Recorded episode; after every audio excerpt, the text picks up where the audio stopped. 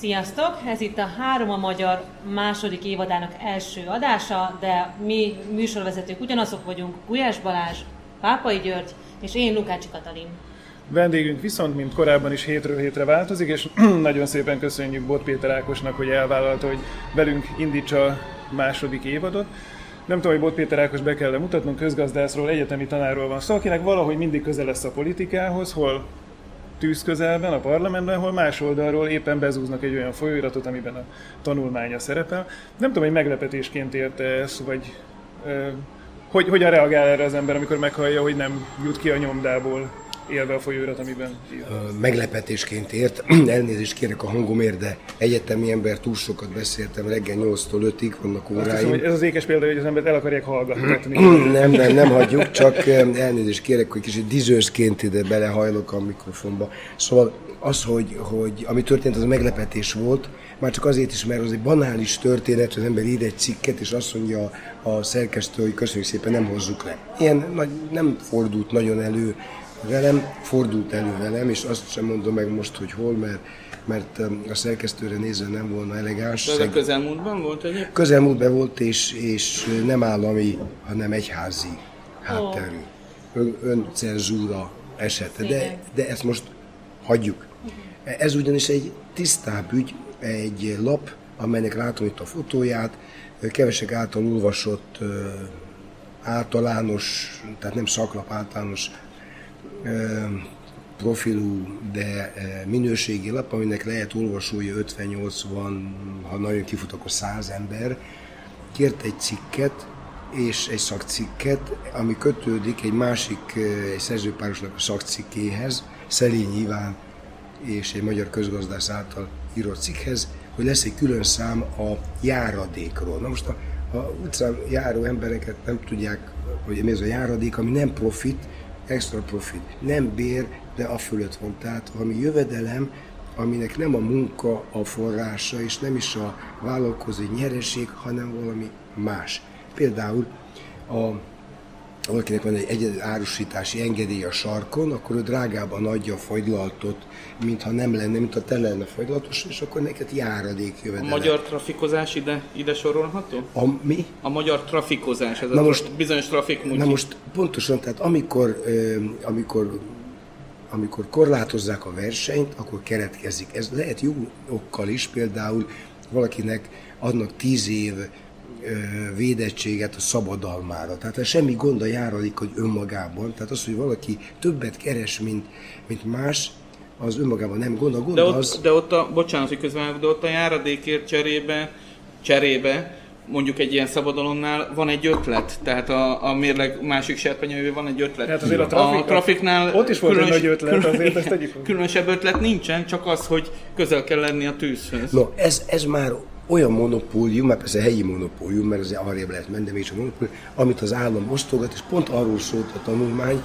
hogy ezek a járadékok, ezek, ezek kárt okoznak, a fogyasztói jólétet csökkentik, ez a közgazdás zsargon arra, hogy nem jó, és még azon is gondolkoztam, hogy a szakmában ritkább, hogy nem csak az a baj, hogy, hogy drágában kapjuk, és, és tulajdonképpen ez a mi, bér, mi bérünkből van, hanem ez a pénz, ami oda megy valakikhez, és egy, egy kisboltnál, a trafiknál az pár millió, de el tudok képzelni pár százmilliárdot is. El tudunk képzelni, hogy az mit csinál a társadalommal. Tehát két, két helyen árt, amikor elveszi a jövedelmet, és amikor elkölti a jövedelmet. Na, ez egy szakcikk, és elfogadták. Majd utána kiderült az, ami úgy kezd összeállni a kép, bár nem tudom a részleteket, hogy, hogy vagy kinyomtatták és bezúzták, vagy még ki sem nyomtatták, rárakták a honlapra, televették, minden esetre most már hozzáférhető, Hát ilyen kis elektronikus külön. Ilyen kis. Én, én a metróban szignáltam egy fiatalnak, Na egy diák ment boldogan, viszi a kollégiumba, nem mondom, ha nincs ez az ügy, az a 40 ember elolvassa, és Igen. azt mondja, hogy jó, és idézik ketten, mert körülbelül ez a magyar módi.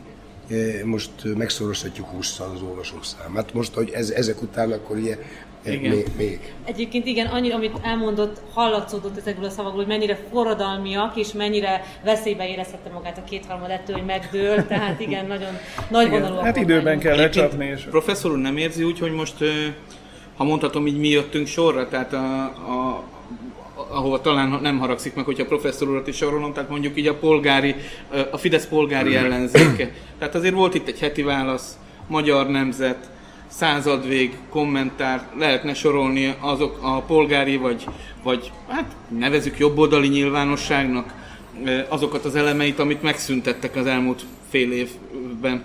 Tehát hogy én kicsit úgy érzem, hogy mi jöttünk most sorra, és mi, minket kell most leszalámizni éppen. Érteni nem egészen értem a politikai racionalitását, mert, mert olyan keveset ér el mindaz, amit említett. Tehát, hogy hogy a, hát a heti választ azt azért olvasták, de hát nem tömegek, és a, a választást nem ezek az emberek döntik el, akik itt ülnek, hanem hát azok sajnos, akik ez sem ez, sem az, sem amaz nem jut el. Egy általános választ azért, eh, ugye, mint eh, teoretikus ember, azt gondolom, hogy az kiderült az elmúlt egy-két, egy-két három, négy, öt, nyolc évben, hogy az autonómia nem fér bele a nerbe. Mint hogy nem fér bele a, a tervgazdaságba sem. Tehát aki, in, aki innovált egy tervgazdaságban, az, az probléma volt, az kárt okozott. Hát, hát ne innováljon nekem, hanem hajtsa végre a parancsot. Tehát a NER logikája, hogy van fenn valaki, aki mindent tud, és utána vannak ilyen, ilyen akik közvetítik a nép, ez a népnek pedig nincs más dolga, mint hogy, hogy hát vegye tudomásul, hogy az ő érdekében őt megvédik ettől a tomattól, és ebben jön valaki, és akkor okoskodik. Tehát, hogy, hogy azt gondolom, hogy Igen, ez egy szép egyházak se férnek bele, az akadémia se fér bele, a, a magáncégek sem, hogyha autonómak. Hogyha persze beállnak a sorba, akkor beleférnek. Most azt gondolom, hogy bizonyos értelemben sorra jöttünk, de nem hiszem, hogy csak mi, én semmiképpen se vindikál magamnak azt a, azt a fontosságot, hanem, hanem hogy vannak viszonylag autonóm helyek, és akkor ezek ezek nem, ezek nem tetszenek. És akkor valaki fent, még az sem, abban sem biztos, hogy fent elolvasta. Az is lehet, hogy valaki középen azt gondolja, ha ez eljutna oda, akkor ő fenékbe lenne rúgva. Hát a túlkompenzálás talán ezért több kompenzál. Hát meglátjuk, hogy milyen lesz a jövő, viszont én egy gondolatnál megragadnék ez az autonómia kérdés, ami sok helyen csökken, de mintha ezzel kapcsolatban egy ellentétes tendenciát látnánk kibontakozni, méghozzá a felsőoktatásban. Aki követte a műsort, az már tudja, aki most kapcsolódik be, az most értesül róla, hogy általában mindannyian, vagy mind hárman, plusz vendégünknek hozunk egy-egy hírt, amit kommentálunk, és az az a hír, amivel én készültem, az ami a Corvinus, Corvinus körül, vagy most már mondjuk hogy a Corvinus modell körül zajlik. Azt hiszem, hogy erre kevesen számítottak, hogy amikor kancellári rendszerben centralizálták a felsőoktatást, akkor utána hirtelen fordulattal ott találjuk magunkat, hogy most már az állam, legalábbis a Corvinus, mint egy modell egyetemet, alapítványi fenntartásba szervezné ki, és ugye, hogy leegyszerűsítve az államháztartás békjója alól felszabadítaná a működését. Ennek most akkor örülünk, vagy sem, hogyha itt eddig a, az autonómia és a centralizáció, autonómia versus centralizáció volt a kérdés? Így, ebben még nem gondolkoztam ebben az összefüggésben, de akkor rögtön azt gondolom, hogy az alapítványi forma azaz for profit lesz, és az alapítvány a tulajdonos és és nyereséget akar, az nem növeli az autonómiáját. Hát a, ha eddig a kancellár képviselte a, az állami pénzügyi szempontokat, a rektor pedig az akadémiai szempontokat, most nincsen rektor, gondolom én, hanem van egy, egy alapítványi vezetés, és az direkt módon tudja érvényesíteni a maga alapítványi szempontjait, melyeket én nem ismerek. Tehát ezért nem tudok erre válaszolni. Rossz májú vagyok talán, de azt is lehet mondani, hogy tapasztalt.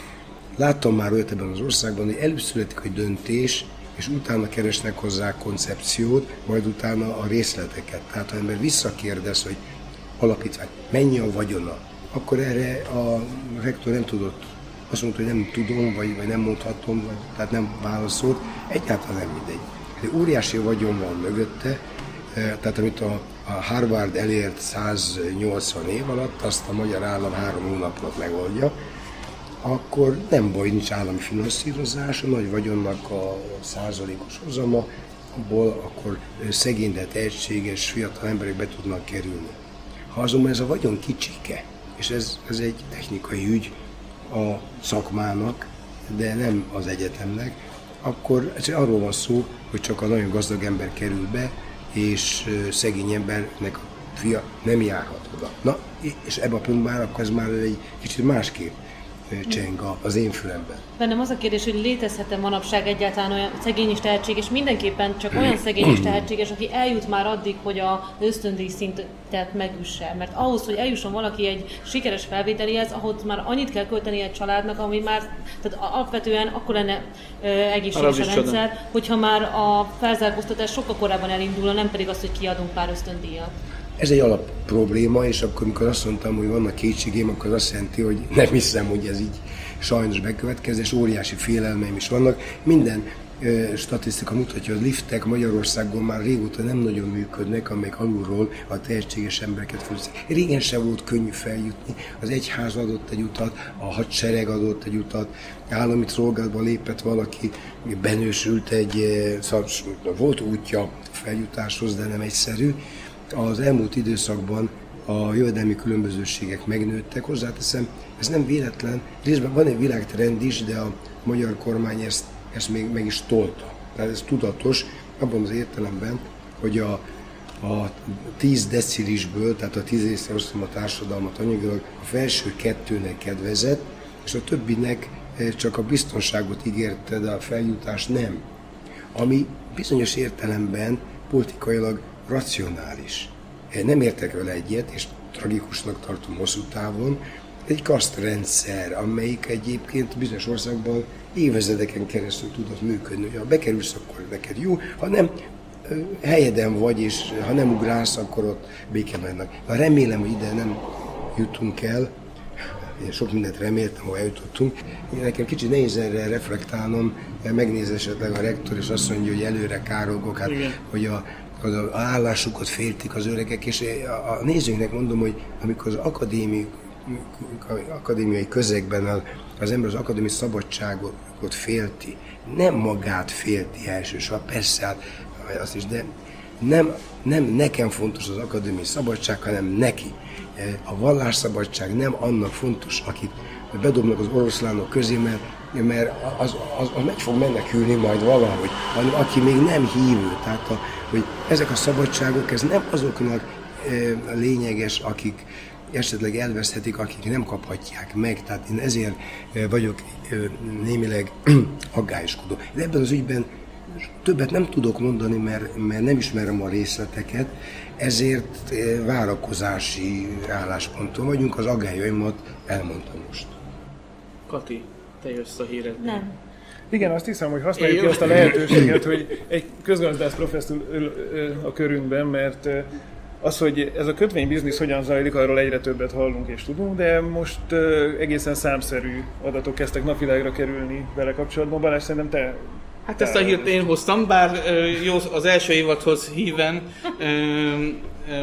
most sem találtam el, hogy melyikünk milyen sorrendben jön, de hát ez most már hagyomány az első évadról, úgyhogy a második évadban is ezt folytatom. Volt egy bemutatója egy tanulmánynak, amin professzor úr is részt vett, sőt tartott egy előadást is. Érdemes egyébként fönt van az interneten, én tegnap este éjjel megnéztem, érdemes megnézni. Ugye a, ennek a tanulmánykötetnek, vagy kiadványnak az az állítása, hogy gyakorlatilag 30 milliárd forintot bukott a magyar állam a kötvényüzleten, de ki azok, kik azok, akik jól jártak a tanulmány szerint? A, a mérleg ennél sokkal rosszabb, mert a tanulmány a költségvetési e, metszetet nézte, hogyha kibocsájtott volna a magyar állam a szokásos módon, amit megszoktunk, és nem unortodox módon akar pénzt gyűjteni, mennyibe került volna neki ez a pénz, és mennyibe került most, és a különbözet az az adófizetőknek kb. 30 milliárd. A, a, azért rosszabb az egyenleg, mert egy, nem volt rá szükség. Tehát ha valamit nem kell csinálni, akkor ne csináljanak, mert így most erőforrásokat köt le. Igen, adófizetőnek pénzbe került, valakiknél járadék kellett, járadék, tehát nem... Igen. Veszélyes szó, vigyázz. Nem, megdolgozott. kell, mert mindjárt jön valaki. Nehogy a YouTube-ról leveznék a műsor. Szóval nem megdolgozott értelem, ölébe hullott, kasszál. Ugye a magyar nép azt mondja, a járadék kasszál, és kérem szépen, akkor kasszál. És még nem említettük a, a biztonsági kockázatot, az európai társnemzetekkel fűződő viszonyt, ugyanis akkor miről van szó? Arról van szó, hogy egy, egy dúsgazdag ember, nem aki befektet Magyarországon, mert ilyen van, aki Angliába be akar fektetni, és egyébként nincsen vízuma, de szeretne a pénzének a közelébe lenni, akkor azt mondja, hogy befektetek fél millió fontot, és hát kérem szépen szeretnék magamnak és a, hát a közvetlen családjaimnak, családtagjaimnak egy, egy papírt. És akkor erre megnézik, hogy rendben van az illető, fontos a beruházás, és beengedik, és ezért ő pénzt hoz. Nem a pénzszerzés igazából a cél, hanem hát a gazdaságnak a fejlesztés. Ebben az esetben azonban nem kell behozni a pénzt, és itt befektetni, hanem elég lejegyezni, nem a magyar állam szerveinél, hanem valakiknél, egy offshore, offshore cég, cégnél, egy Kajmán-szigeti, egy bejegyzett cégnél lejegyezik valamit, ennek a jegyzésnek a birtokában a magyar állam ennek a közvetítőnek eh, elad 270 eh, ezer forint eh, euróért egy kötvényt, és visszaveszi 300 ezerért. Tehát, a, tehát kamatot fizet, mondjuk így. Odaadja olcsóbban, és vissza, vissza, visszavásárolja névértéken, de azt is mondhatnánk, hogy hát a kamatot fizet. Jó, állampapír és szokta kamatot fizetni. És most jön a kérdés, hogy mekkora kamatot kell fizetni. Ez úgy volt megcsinálva, hogy két-három valány százalék, és amikor a dolog elindult, akkor a kamatszint viszonylag magas volt, és most jön az a pont, hogy ebben még akarom, lehet fantázia. De egy kicsit pipis a dolog, mert ez egy drága és furcsa forrásgyűjtés, máshol pedig, pedig a, a befektetőket, fontos embereket akartak behozni. Na, a dolognak az a lényege, hogy amikor a kamatszint elkezdett lemenni, akkor napnál világosabban kiderült, hogy ez drága. És ahelyett, hogy a magyar államnak a különböző szervei észlelték, hogy, hogy a piacon másfél százalék, ez meg két és felett, vagy kettőt bekerül, leállították volna, akkor lódult neki a, ennek a programnak a keretében a legtöbb, legtöbb jelentkezőt, azt hiszem pontosan 2017-ben fogadtak be, amikor már a béka feneke alatt volt a kamatszint. Tehát eleve ez, ez mindenfajta jogi minősítés van, ezt most nem mondom el, mert tudom, a, a jogász se örülne neki. Tehát ez egy nagyon szomorú történet. És még egy, hogy 20 ezer ember jött be, most ezeket 20 ezer migráns, sőt, 20 ezer migráns, mondhatnám, ha... De gazdag migráns tegyük hozzá, azért ez egy fontos különbség. Na most nem, nem, nem, nem, nem, ugyanis. Ugyanis a vége felé már lehetett ugyanis, hitelre is. attól függ, hogy, hogy hány ember jön be. Hát, hogyha ez a, ez a 300 ezer euró, ez nagyon soknak tűnik, de azért ez, ez néhány millió forint. Ha, ha bejön egy ötfős család, akkor ez körülbelül annyi, mint amennyi egy ember csempész elhozza ide. Tehát ez, a magyar állam lényegében azzal versenyképes lett, az embercsempészettel? Az embercsempészettek. Ez egy erős kell. Nem csempészetben, csempészekkel. Tehát a dolognak van, ez, ezt a részét még nem említettem. Csak azt, hogy amit kiszámolt ez a kutatóintézet, hogy, hogy ha, ha csak a költségeket veszem, akkor az ennyivel került többen neki. Na most, miután ezek a gazdag, tehetős külföldiek, alapvetően kínaiak, oroszok, Arábiából, legkülönbözőbb helyekről, 19 ezer eddig, és ugye a dolog nem állt meg, csak fel van függesztve, tehát nem mondhatjuk azt, hogy ez a múlt, most éppen úgy tudom, hogy nem jönnek, de a reklám még mindig él. No, tehát, hogy, hogy ezek, ezek kik-mik, arra pedig kicsit rövid az időszak. Tehát ez, 20 ez... nap, úgy tudom, hogy 20 napot hagy, hagyott rá a jogszabály. És nem a magyar állam választja ki őket, hanem a Kajmán-szigeti közvetítő. Igen. Tehát ez, ki van, ki van szervezve a magyar szuverenitás furcsa hátterű cégekhez, amelyek bevándorlást ösztönöznek, és Igen. nem megadóztatják őket, hanem hozzájuk. Igen, ez a bevándorlási különadó, ez nem is tudom, hogy Igen. nem terjed ki ezekre hát a cégek. Én, én, csak mondom, és a magyar, a, magyar, a magyar alkotmány, ami úgy tudom, hogy legutóbb bele, ugye sokat fabrikálják, raktak bele valamilyen bevándorlás elleni klauzulát. Na, szóval mindesetre ez egy roppan szomorú történet. Én magam is ott szembesültem közgazdászként a, a gazdasági hátrányok, és akkor mi mindig nem tudjuk pontosan a, a többit, mert csak egyet mondok, aki ide bejön, az persze uniós hatáskörrel tud mozogni. Tehát ez nem magyar ügy, ez azért ez a német ügy is, és akkor el tudom képzelni, hogy amikor egy pontot túllép ez, az nem 500 ember egy évtizedben, hanem 20 ezer, akkor azért feltettene a kérdés, hogy ez miért a magyar költségvetés, meg annak a haverjai vágják zsebre, hát ezek miért nem osztják meg a bevételt? Európa abban a pillanatban elmenne persze a kedve, aki ezt csinálta. Más is csinál ilyet, tehát vannak még azért banánköztársaságok, ahol ezt nagyban űzik, és Európában is van azért például Portugálok. Ciprus, hát de Ciprus azért az egy olyan, mint a Kajmán-szigetek, csak éppen a unión belül van. Igen és egy darabig még szerintem eltörik. Portugáliában is van ilyen, de ilyen mértékben, hogy ennyi idő alatt 19.700-800 ember, szóval egy furcsa és furcsa történet, és nem tudok most már jó indulatú magyarázatot. Én ezzel kezdtem először, hogy kerestem a jó indulatot, kell a pénz. De nem kell a pénz. Hát de valakinek kell a pénz, azt hiszem, hogy ebben megegyezhetünk. Én... Térjünk rá az utolsó hírunkra, Igen. amit Kati hozott. Igen, uh, nagyon elszaladt az idő, tehát uh, ha már pénzhiányról volt szó, a harmadik hírünk hódmezővásárhelyel kapcsolatos, és arról, hogy hódmezővásárhelyen lényegében csődhelyzetben van az önkormányzat, és a legfontosabb, hogy ez nyilván nem Márkizaj Péternek, a most megválasztott polgármesternek köszönhető, hanem a Fideszes testületnek és a hátuk mögött álló Lázár Jánosnak, aki lehetőleg minden forrást visszaút, valamint a hazudtak arról, hogy milyen adósság lenne az önkormányzat terhén, és hát ezzel küzd most Hódmezővásárhelyi polgármester, de Márkizaj Péter végre elkezdte azt a nyilvánosság felé kommunikálni, hogy ott milyen a helyzet, aminek nyilván nem olyan felelős, de neki kell vele szembenézni. Lázár János egy kicsit ilyen elszabadult hajónaszed, vagy hogyan szokták? Hajóágyú. Hajóágyú. Lehet, hogy a hajónaszádon lévő hajóágyúként viselkedik hiszen most a minél rosszabb, annál jobb politikáját követi, és ugye a Fideszes önkormányzati képviselőkön keresztül gyakorlatilag egyre rosszabb helyzetbe hozzák a várost, abban a reményben, hogy majd ez már Zaj Péteren csattan az ostora, választók kezében lévő ostor. Igen, nem e... tudom ez hogy néz ki helyben egy Lázár, és hogy vigyázzatok, mert mindjárt Bécs lesz a városból, nehogy, Igen. nehogy ezt engedjétek. Tudjuk, hogy professzor úr kapcsolatban van már Kizaj Péterrel, vagy legalábbis közösen gondolkoznak. Belelát valamennyire a város gazdálkodásába, vagy de, tud erről az ügyről? Ebbe, ebbe nem, de e, én emlékszem Esztergomra. Tehát Igen, itt azért sajnos, ez sajnos ez nem egy politikusnak a, a gyengesége, aki, aki nem tud nyerni és nem tud veszteni elegánsan, mert sajnos nagyon sokan, akik nem tudnak se nyerni, és akkor nagy vonalak se veszteni sportszerűen.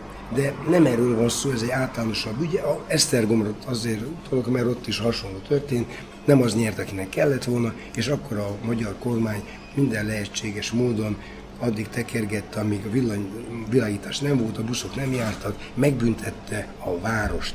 Na most ez azért borzasztó dolog, mert egy magyar politikus magyar gyerekeket és asszonyokat és öregeket büntet meg valamiért, ami amiben, amihez neki van valami közük, bár a gyerekeknek nyilván eh, területesen semmi, nevezetesen, hogy nem az ő embere került be. Én ezt akkor is botrányosnak tartottam, és megmondom őszintén, nem hittem volna, valaha Magyarországon egy kormányzati ember, aki felesküszik, mert biztos felesküszik, most is esküsznek, sőt, még nagyobbakat esküsznek, mint annak idején, hogy képtelen a a személyes hívőságát és pártérdekét a nemzeti érdek fölé mert az nemzeti érdek, hogy, a, hogy működjön egy város. Ez, ez, ez sok, szóval lehet vitatkozni nemzeti érdeken, de ez az.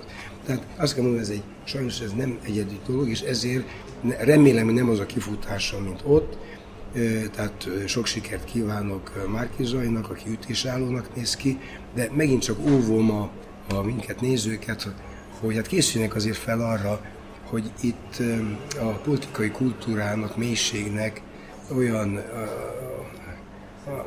belepillantva olyat látunk, ami, ami elszomorítja az embert, és ennek nem volna szabad így lenni. Ez az országnak a szét darabolása, ez egy, egy, egy, egy trianon, amit magunk kényszerítünk, már, már ránk kényszerítenek valakik, hogy elveszíti, aki leírja az ország egyik felét, és néha nagyobb felét, tehát csak említem, hogy a legutóbbi választáson a kormány párta rájuk szavazók, vagy a szavazóknak 49%-át mutatja magáénak, hát ugye lehetetlen eh, leírni az 51%-ot, de Tizet sem szabad. Na, tehát ezért én azt gondolom, hogy én a, neki sok sikert kívánok, és, és egy kis józanságot azoknak, akik, akik, a, akik megkapták a hatalmat.